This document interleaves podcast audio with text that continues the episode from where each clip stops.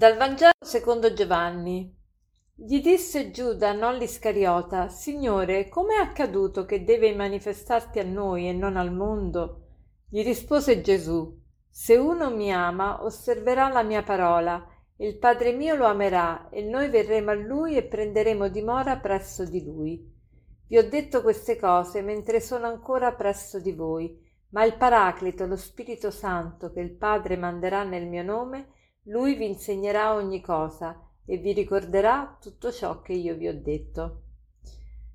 Ecco, qui il Signore risponde a Giuda, Giuda non l'Iscariota. Ricordiamoci che nel Vangelo abbiamo tra la cerchia dei dodici apostoli due Giuda. Di solito è conosciuto Giuda il traditore e non l'altro Giuda che è Giuda Taddeo. Ma Giuda Taddeo è stato un grande santo, quindi esistono due Giuda apostoli, Giuda il traditore e Giuda Taddeo. Questa volta Gesù risponde a Giuda Taddeo. Giuda Taddeo dice, Signore, com'è accaduto che devi manifestarti a noi e non al mondo? Ecco, anche io tante volte mi domando, ma perché, Signore, ti sei incarnato duemila anni fa e non oggi? Quando invece oggi sarebbe stato molto meglio perché c'è tanta di tecnologia avanzata e tu avresti potuto benissimo fare un miracolo strepitoso e tutta la gente, masse di persone avrebbero potuto credere perché magari era tutto registrato, tutto, tutto documentato benissimo per filo e per segno. Ma il modo di procedere di Dio non è questo, perché? Perché la fede che ci viene richiesta non è la fede dovuta a un assenso di obbligo della, del, dell'intelletto che deve, deve vedere tutto quello e verificare quello che è vero, perché veramente altrimenti il Signore avrebbe fatto un miracolo strepitoso nel 2000 così che tutti lo potevano vedere e credere. Ma la fede che Dio vuole da noi non è la fede frutto di un obbligo dell'intelletto ad aderire a quello che vede, ma la fede che Dio vuole è la fede che deriva da un animo buono, che deriva da un assenso di tutta la persona, non solo della mente, un coinvolgimento di tutta la persona, perché la fede, quella solo intellettuale, è la fede che hanno anche i demoni. Anche i demoni credono in Dio, ma non per questo vengono salvati. E, ehm, quindi Gesù vuole venire nel cuore di ognuno di noi. Infatti Gesù risponde, e se uno mi ama, osserverà la mia parola, il Padre mio lo amerà e noi verremo a lui e prenderemo dimora presso di lui. Se uno mi ama, quindi quando è che noi amiamo Dio? Quando f- rispondiamo sì a tutti gli inviti che lui ci fa nel nostro cuore.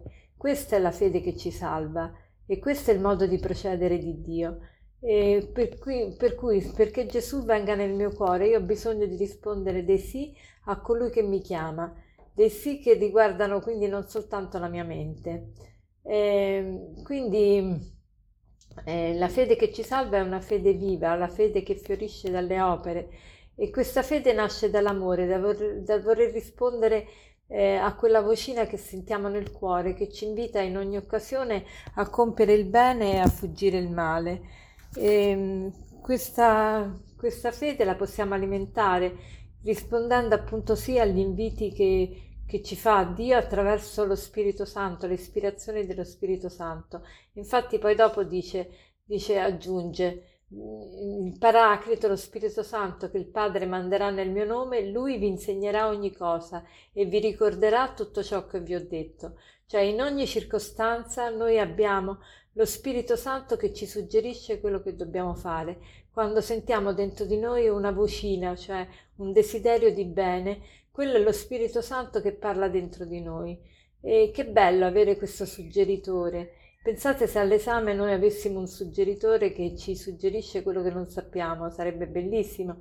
Ecco, noi nella vita abbiamo sempre lo Spirito Santo, abbiamo sempre questo suggeritore che ci dice quello che dobbiamo fare.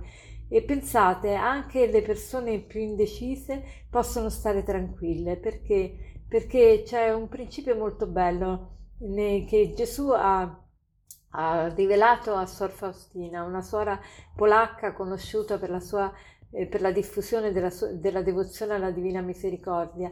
Che cosa dice Gesù a Sor Faustina di dire alle persone che sono indecise, alle persone che cercano di capire qual è la volontà di Dio in tutti i modi, cercano, cercano ponderano, riflettono e non riescono mai a capire qual è la volontà di Dio, sono sempre indecise, per esempio non su cose elementari ma su cose importanti, come ad esempio mi sposo o non mi sposo, mi sposo questa persona o non me la sposo, accetto questo lavoro o non l'accetto, mi sposto in quella città o non mi sposto, cioè sono decisioni importanti, forti. Allora innanzitutto dobbiamo prenderci del tempo quando dobbiamo fare queste, queste decisioni così importanti ponderare i pro e i contro, ma se una persona, dopo aver riflettuto, pregato e ancora non riesce a decidere che cosa deve fare, ecco che Gesù suggerisce di dire, eh, di dire dice a Sor Faustina, eh, di stare tranquilli anche in quella situazione, anche quando tu